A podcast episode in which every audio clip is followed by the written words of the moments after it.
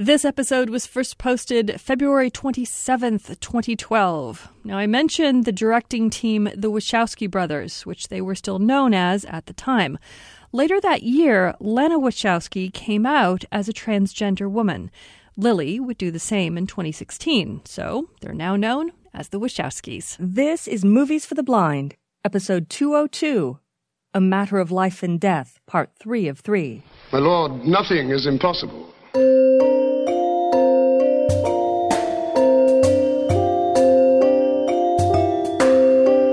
Hello, and welcome to Movies for the Blind, where you can enjoy films without looking at a screen. I'm Valerie Hunter. When we think of filmmaking duos these days, we think of Joel and Ethan Coen, comedies Farrelly Brothers, or the Wachowski brothers of Matrix fame. The dominant duo in British film back in the day was Michael Powell and Emeric Pressburger. Their responsibilities would go back and forth and overlap, so they usually shared credits for writing, directing, and producing under the independent production company, The Archers. Their films include classics like 49th Parallel, Black Narcissus, and The Red Shoes. When they were looking for their June for this film, they got some help from another giant of British cinema, Alfred Hitchcock. He'd worked with Kim Hunter in a few screen tests, but hadn't found anything much for her in his own films. Knowing about the Archer's new project, he thought Hunter might fit, and of course, he was right. June is an American radio operator in World War II England who's fallen in love with a British pilot, Peter Carter, talking on the radio with him before he bailed out of his plane to certain death but a mistake meant Peter stayed alive to pursue his love for June. After some back and forth with the conductor who failed taking Peter to the other world, he's been allowed to appeal for his life. Meanwhile, village doctor Frank Reeves has been working with Peter to diagnose a brain injury that needs surgery right away. But rushing for help in a rainstorm, Frank has crashed his motorcycle and died. Still, the operation is about to begin and so is the appeal trial. Here's the conclusion of a matter of life and death. Soon after, Peter opens his eyes to a work lamp shining down on him. Doctors and nurses prepare for the surgery. As June watches through a glass door, gauze is trimmed around the top of Peter's head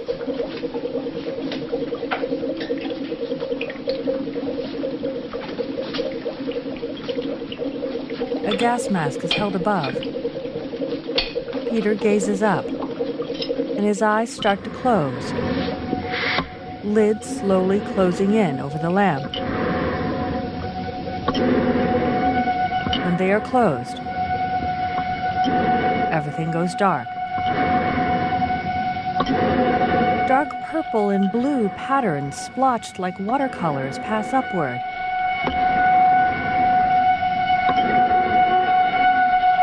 They give way to lighter gray clouds and what seems like the top of a dome, with white stripes separating from the top and going down in black and white.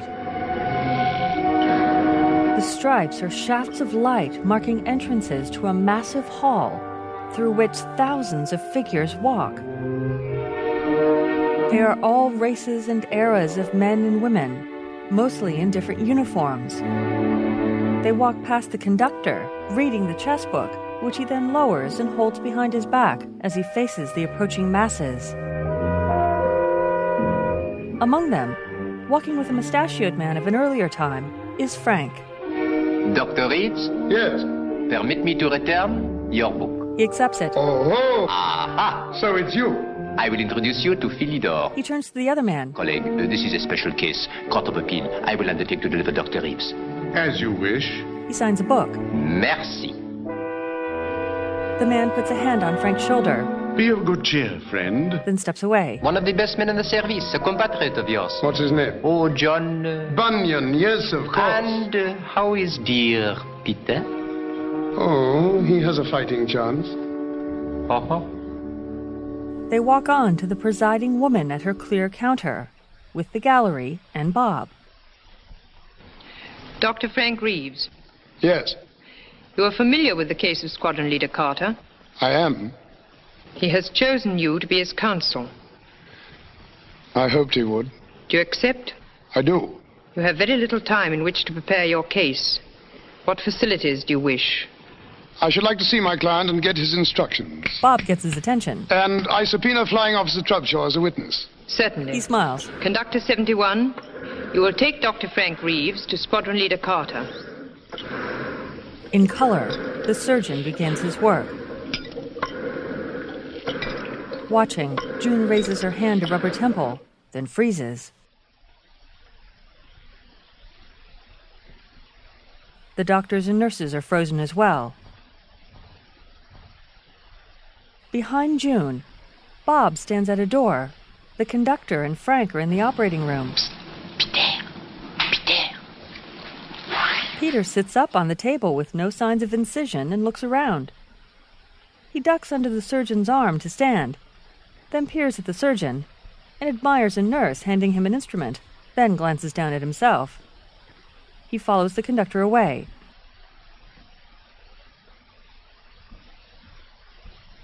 As Frank looks at the surgery, the conductor leads Peter through the glass door where June stands. Hello, Bob. Watch us, Skipper. I didn't expect to see you here. Not yet, anyway. Not up there either. Frank joins them. well, it was Doc Reeves' idea. I subpoenaed him. Let's talk. Right. You sure they won't miss me? Miss you? You know me, mon ami. They turn to the surgery. That surgeon's very neat. Very neat indeed. I like his work. You're in good hands, Peter. I know. Now, look here. I know what's coming. Uh, yes, I'm very flattered, but are you sure I'm the best man? Quite sure. Aren't you afraid that I may be out of my depth up there? No. Well, doesn't it worry you I'm no lawyer? No. If he gets on to politics, I'm sunk. Who isn't? Come on, Frank. You must have something. Oh, just a little common sense. But if it's as rare up there as it is down here, it'll do me. Say yes. Well, He has no choice anyhow. What are we talking about then? all right. I need evidence. They step to June, still frozen. Look at her. They do. Holy smoke. Huh? She she looks like a nice girl. She is a nice girl. Hardly your type, Skip.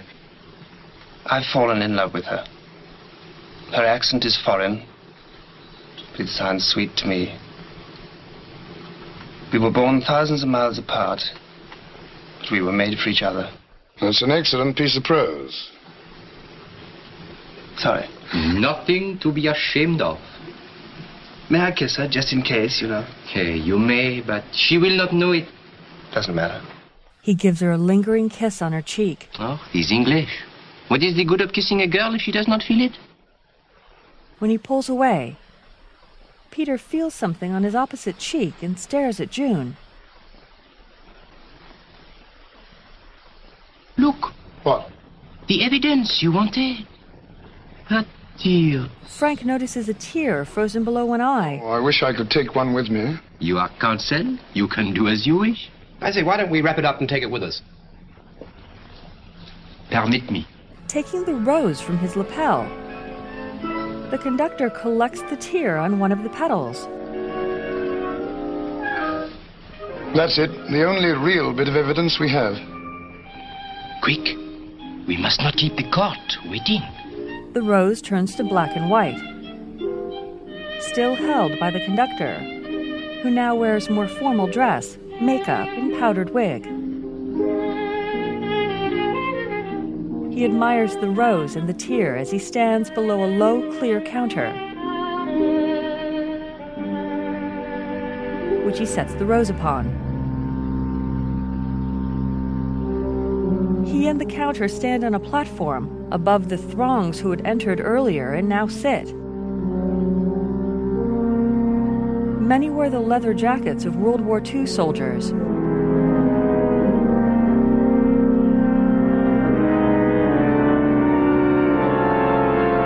They are among a seemingly infinite number of spectators who surround a huge white floor, a great cliff formation at the back, and steps to a shorter platform on which several people sit. Three small groups stand on the floor. The conductor crosses it. Soldiers in turbans sit by those in western hats. Women in modern military uniform chat among themselves. Legions of nurses do the same. Bob and the woman from reception sit across an aisle from each other chatting. The Americans who'd gotten soda chat too. Bearded men in turbans chat behind Aboriginal men in wide brimmed hats. 18th century soldiers stand and sit with rifles. Men from centuries earlier have longer hair and rough clothes, while others have tall hats and white ruffles. A couple French soldiers wait, as do men in longer hair and robes. Bob stares at the receptionist. As he leans toward her to say something, she stands. So does everyone else, as a figure climbs the steps.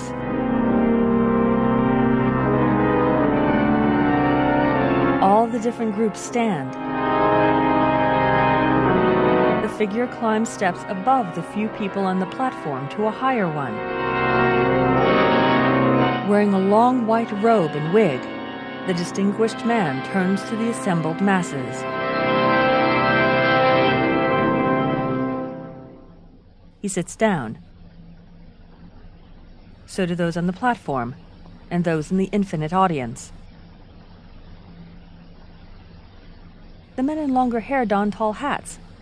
The judge speaks. The Court of Appeal sits to consider the case of the Department of Records versus Squadron Leader Peter David Carter of the Royal Air Force. He claims negligence and superior rights and responsibilities arising out of that negligence. He is appealing for remission of the date of his term on Earth and for a reconsideration of his case. It has been decided to allow this appeal. It is for the jury to decide whether it shall be successful. Owing to the interest aroused by the case, there is an unusually large audience. We can, of course, seat everyone who wishes to be present, but the front rows have been reserved for those who have a special interest in the case. Members of the jury, who sit below the judge, do not allow yourselves to be influenced by anything but the facts and by your conscience. You will have every assistance from the court to help you to arrive at your verdict. The counsel for the prosecution will take his place. A small group of soldiers of varying era and region mount the cliff formation.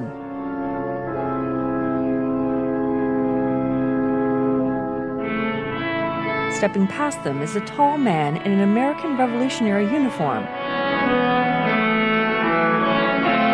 Farland frowns nobly in his tri-corner hat. Counsel for the defense will take his place. On the first platform, beside the rose steps Frank in a modern suit of his time. I call upon the prosecution to open the case. Handing his tri-corner hat to a colleague, Farland steps forward. Your Honor, members of the jury, this case has three issues. Peter D. Carter, an Englishman, should have died on the second day of May, 1945, at 10 after 4 of the clock, British double summer time. Due to an oversight which I hasten to state is contrary to the traditions of a great service, he nods to the presiding woman on the floor. The defendant did not die. Therefore, issue number one who is responsible? When summoned to report some 20 odd hours later, the defendant refused to accompany Conductor 71, giving as his reason that in the time which he had borrowed, he had accumulated new responsibilities of an allegedly important and permanent nature.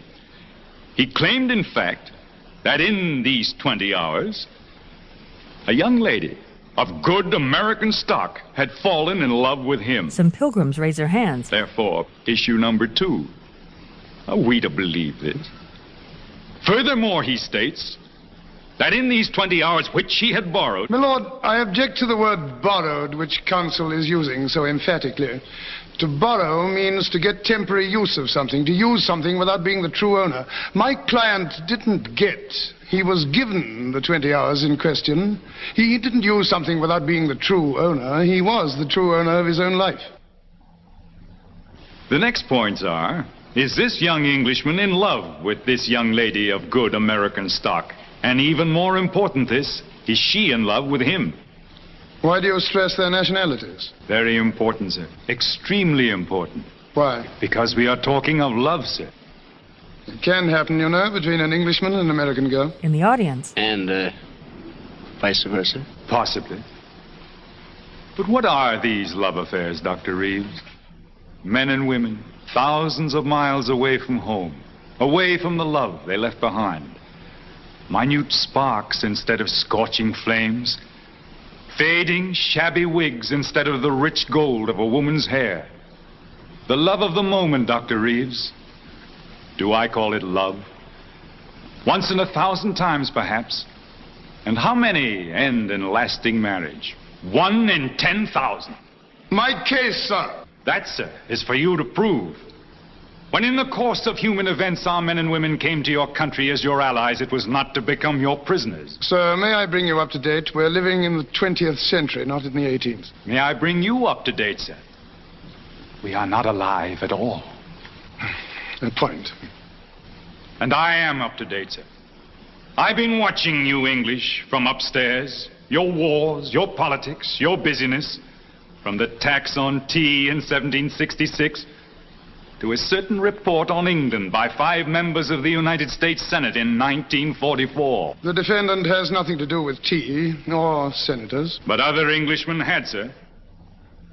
Is Peter D. Carter what you would call a good Englishman, sir? Yes, sir. A colleague brings Farland a glass in a box. Do you see this glass?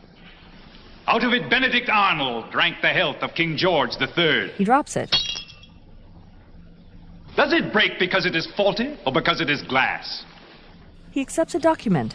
Can I tear this piece of paper because it is defective or because it is paper? We are all as God made us, sir. But our ancestors had a deal to do in the shaping us as well. I quite agree. The jury will please note that. Uh, my lord, may I ask where Mr. Farland's grandfather was born? Your Honor, the question is irrelevant. Could it have been in England? You need not answer that question, Mr. Farland. But I prefer to answer, Your Honor. My grandfather left England, sir, because he didn't like it. And Granddad would have liked it even less today. He accepts a radio. Listen. And turns it on. Well, here we are, Lord. The voice of England in 1945. Cricket. And here, let me say the weather is much more like cricket weather now. It's stopped raining. Play's been resumed. Bob notices the receptionist listening with interest, but hesitates speaking with her. Max. He notices someone else And settle down to enjoy the game, which to people all over. and sits by an English officer, who shares a smile. Truly representative of all that's typically English. The conductor disappears. Do you admit that this is an English voice, sir? Uh, Frank looks up from listening and sighs. Forcing shot off Miller. Farland shuts off the radio. The conductor appears by Frank with another. The Voice of America in 1945. He turns it on. Shoo shoo, shoo, baby. Farland looks up in alarm. Shoo shoo shoo, baby. Bye bye bye, baby. Your papa American black soldiers listen. sees, don't cry. Peers of the conductor dab their noses with handkerchiefs. Don't sigh, baby. Bye. Frank turns to the judge, who hides a smile under a finger. Farland stares, perplexed, and shakes his head. I don't understand a word. Kinda tough now. Nor do I. Say goodbye this way. Frank turns it off. But for England, I'm ready to call John Donne, Dryden, Pope, Wordsworth and Coleridge, Shelley and Keats, Tennyson, Bridges. And Milton and Shakespeare. I concede your point. And you've already called Peter Carter. Is he a poet? He will be if you give him time. We are here to decide, that's it. I can't deny it. Meanwhile, in color, an accordion like device expands and contracts with Peter's oxygen in the operating room. An anesthesiologist watches closely and puts on a stethoscope. He turns to the surgeon, who uses a hand drill. When he stops, he leans back to have sweat mopped from his brow. Also unfrozen, June keeps watching and notices the device move faster. Meeting the surgeon's gaze, the anesthesiologist shakes his head, so everyone waits. When he nods, the surgeon continues work. Can the new world return to the old? In black and white, Should the vibrant humor of a young American girl be stifled in the pages of Punch? Should the swift tempo of her life be slowed to the crawl of a match at cricket? Should her accustomed native comfort perforce conform to England's warm drinks, cold rooms, drafty windows, smoky chimneys, faulty plumbing? Two million houses have no windows at all, and frequently the roof and walls have gone with the windows. My lord, I submit that this court is concerned with the life and death of Peter Carter, not with past history or present plumbing. Here, here! People turn to Bob. But Peter Carter's character, sir, like every other human being, has been formed by circumstance, by a chain of circumstances. As Benjamin Franklin said, for want of a nail, the shoe was lost. For want of a shoe, the horse was lost. For want of a horse, the rider was lost. For want of a rider, the message was lost. For want of a message, the kingdom was lost. And all for the want of a horseshoe nail. You've heard of Benjamin Franklin, sir? I beg you, in George Washington's words, labor to keep alive in your breast that little spark of celestial fire called conscience. That could not have been said by an Englishman, sir. What was George Washington? Conscience, Mr. Farland. Are you insinuating, sir, that something is wrong with my conscience? I am. Your Honor, I protest. I'm only trying to give a full picture of this case to the jury. You are trying to prejudice the jury, sir. I see that they've been selected from many races, creeds, and nationalities.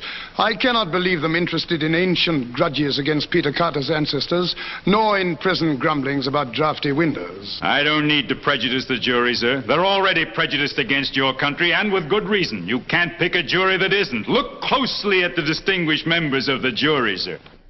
He turns to the low platform. The first member is Jean-Marie Barrault, French. Has any century passed without war between England and France? The second member is Gregorius Johannes Boonsaar, burger van Transvaal.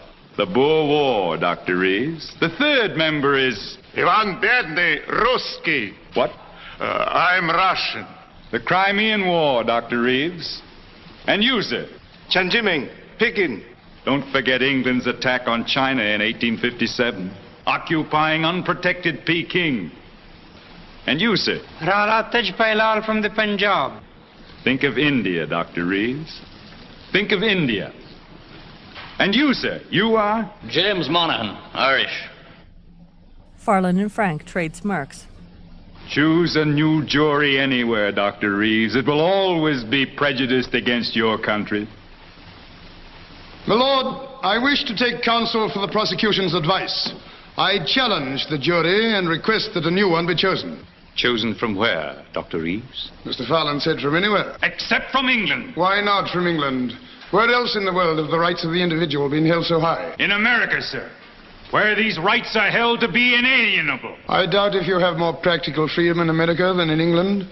An Englishman thinks as he likes in religion and politics. It isn't what a man thinks and says, it's when and where and to whom he thinks and says it. A man with a flint and steel striking sparks over a wet blanket is one thing, but striking them over a tinderbox is another. An American baby sucks in freedom with the milk of the breast at which he hangs. A man can see further, sir, from the top of Boston State House, and see more worth seeing than from all the pyramids and turrets and steeples of all the places of the world. No smoke, sir. No fogs. The conductor turns. And a clean sweep from the outer light and the sea beyond to the New Hampshire mountains. Yes, sir. There are great truths, higher than mountains and broader than seas, that people look for from the tops of our hills. America, sir, is the only place where man is full grown. The modern American soldiers look at their female comrades applauding. Others of different types join them as Bob crosses his arms. Then I choose a jury of Americans. Some frontiersmen applaud. Of Americans, sir, selected from every walk of American life. If there is one who has fought in the wars of independence, I want one who has fought shoulder to shoulder with us against our common enemies in this century. If the third has a mind that can only think 170 years back, I want the fourth to be thinking 170 years ahead. I cannot deny that I hope, know that I know that this jury will be prejudiced in favor of my case. For I am pleading for the rights of the individual against the system. But it is also against the law, Dr. Reeves. The eternal law of the universe. Nothing is stronger than the law. The whole universe is built upon it. This is a court of justice, not of law. My lord, I ask for a new jury of American citizens. Do you agree, Mr. Farland? I would welcome such a jury, Your Honor. The jury will stand. They do. The jury will retire and the new jury will take their place. The Frenchman turns away and is replaced with a chef. Robert Dupont, American citizen. The Boer warfighter turns and is replaced by a modern U.S. soldier. Lieutenant Pete van der Eyck, American citizen. The Russian is replaced with a bus driver. Alexander Barbarnov, American citizen. The older Chinese man is replaced with a modern Asian man in suit and glasses. George Wang, American citizen. The East Indian man is replaced with a black GI. Jefferson Lincoln Brown, American citizen. The Irishman is replaced by a police officer. Patrick Aloysius Mahoney, American citizen. The jury will be seated. They sit. Counsel for the defense. Here in this rose is my case. And what is my case? I entirely agree with Mr. Farland. Has Peter Carter fallen in love during the allotted extra... Borrowed, Dr. Reeves.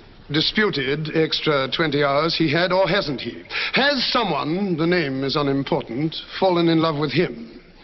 Now, here are two young people who would never have met but for a mistake higher up, penalized for the most natural and simple thing in the world.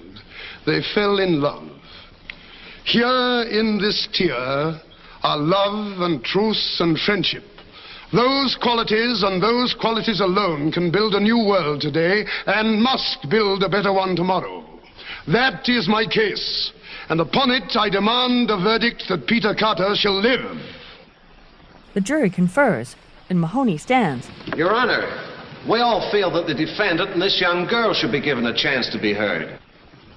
My lord, nothing is impossible.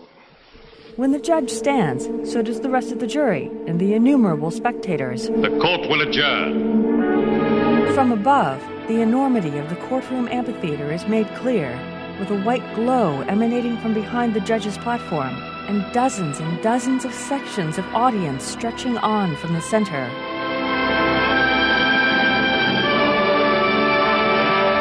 It takes shape as the center of a vortex, turning in space. It gets smaller and smaller as attention passes again among the stars.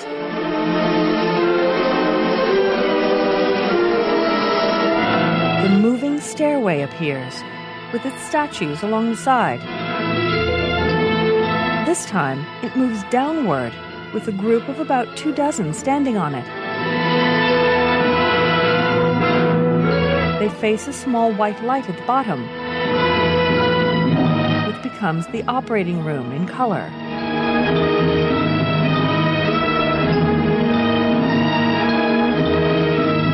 Also in color, the judge, Farland, Frank, the jury, and others ride toward the frozen scene. Then stop. There is no reason to deny ourselves the dimension of time. It not disturb us. The jury feels it would help establish a true picture of the conditions. Very well. The scene moves. I call squad. Fine. Frank leans toward the conductor. Fine vascular meningeal adhesions binding the optic nerve to the brain, the internal carotid and the chiasm. Similar adhesions between the chiasm and the brain. Did I tell you about uh, my uh, operation? Dr. Reeves, we are not here to check your diagnosis, but to put certain questions to this young man. Quite right, certainly. I call squadron leader Peter D. Carter. Peter approaches in uniform. Hello, Peter. Hello, Frank. How's the operation going? Fine. Lice is a very good man. He better be. He trades thumbs up with Bob. Peter Carter, you are on the witness stand. You are under oath. Do you understand? Yes, Mr. Farland. You know me, sir. There's no mistaking you. Bob grins, and Farland glances at him. Your smile is not unattractive, sir. Did you use it to enamor this young American lady? I love her, sir. Answer the question. Would you repeat the question? It, um, had enamored in it. Never mind the exact question. Did you consciously try to influence the emotions of this young American lady? We fell in love before we'd ever met. You claim you love her. I do love her. Can you prove it? Well, give me time, sir. Fifty years will do. But can you prove it? Well, can a starving man prove he's hungry except by eating? Would you die for him? I would. But uh, I'd rather live. Young devil. Your Honor, I apologize for the expression. Your witness. No questions. Conductor 71. Monsieur? Is the young lady available? She sleeps. She sleeps. The jury will please note that. I put her to sleep. Indeed, why? To enable you to call her, sir. The jury will please note that. I do call her, Your Honor. June approaches and stands beside Peter. You are before the High Court in the case of Peter Carter. You have been called as a witness by the prosecution. You will tell the truth. This gentleman is counsel for the prosecution. She takes Peter's hand. Child, where were you born? In Boston, sir. You know this man? I think so. You think so? I only met him a few days ago. You hardly know him. How can you think you love him? But I do love him. Nonsense, my child. I object. Counsel will withdraw the expression. It's all right, Frank. He's right. There's no sense in love. Wisdom still flowers in Boston. Can you prove that you love him? How can I?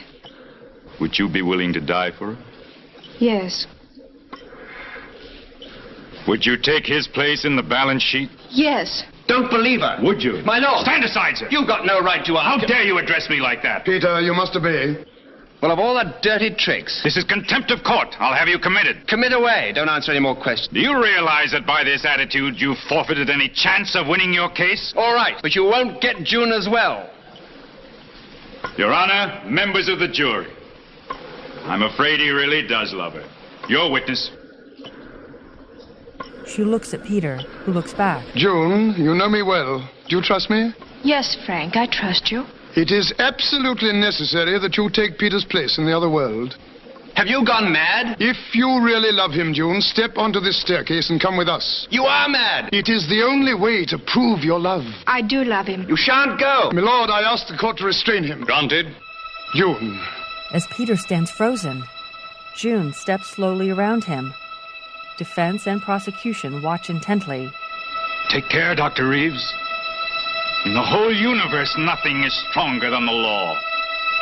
She mounts the first step, looking back at Peter, and smiles.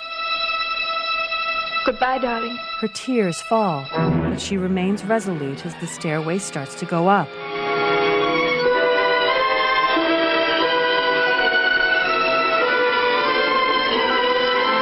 He watches in despair, and she keeps watching him with tears falling.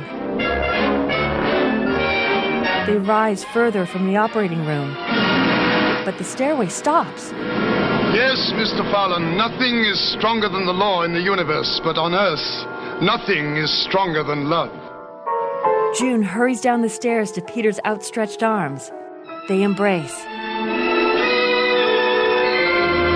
Members of the jury, as Sir Walter Scott is always saying, in peace, love tunes the shepherd's reed. In war, he mounts the warrior's steed. In halls, in gay attire is seen.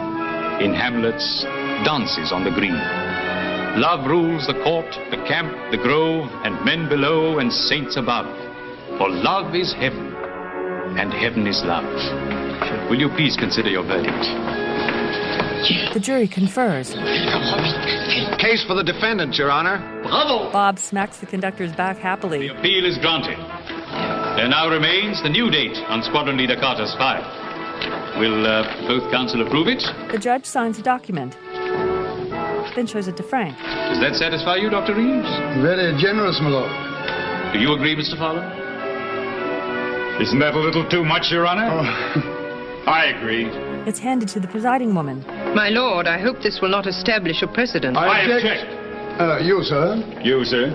You mean the rights of the common man? The uncommon man? Exactly. The rights of the uncommon man must always be respected. Exactly. Work continues in the operating room.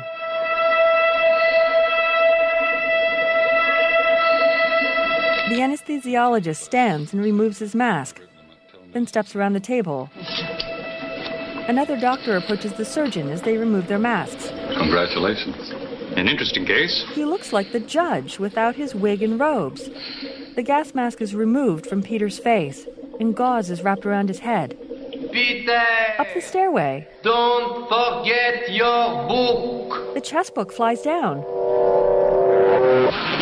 A bag is opened, and a coat is pulled out. June spots something in a pocket. It's the book.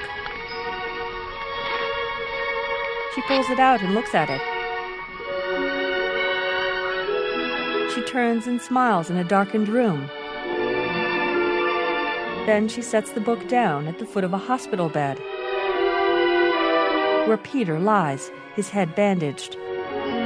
Frank. His eyes are closed. Frank. June bends down to him with the nurse. Frank.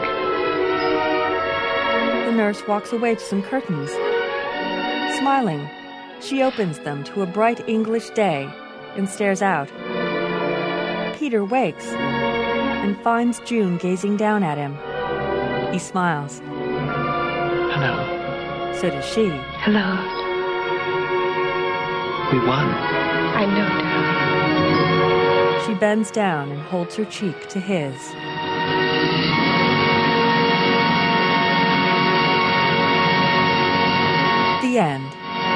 This described version of A Matter of Life and Death was produced for Movies for the Blind. Characters in order of appearance Peter Carter, David Niven, June, Kim Hunter, Bob, Robert Coote, and Angel, Kathleen Byron, Chief Recorder, Joan Maude, Conductor 71, Marius Goring, Dr. Reeves, Roger Livesey, Abraham Farland, Raymond Massey. And that was A Matter of Life and Death. While this film made Kim Hunter pretty well known in England, she's best known in the US for two very different roles. The dominated and adored Stella in A Streetcar Named Desire, and the chimpanzee psychologist Zira in the original Planet of the Apes. As for our next film, I don't know quite yet. I do have a couple things in mind from around the same time as this film, but from a whole different place in the world. Find out where we end up next week.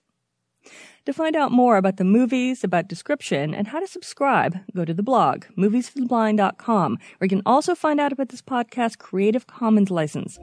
The movies are from the Internet Archive, so please support universal access to human knowledge by visiting and donating at archive.org. Thank you for downloading and for listening. Be back next week. Take care.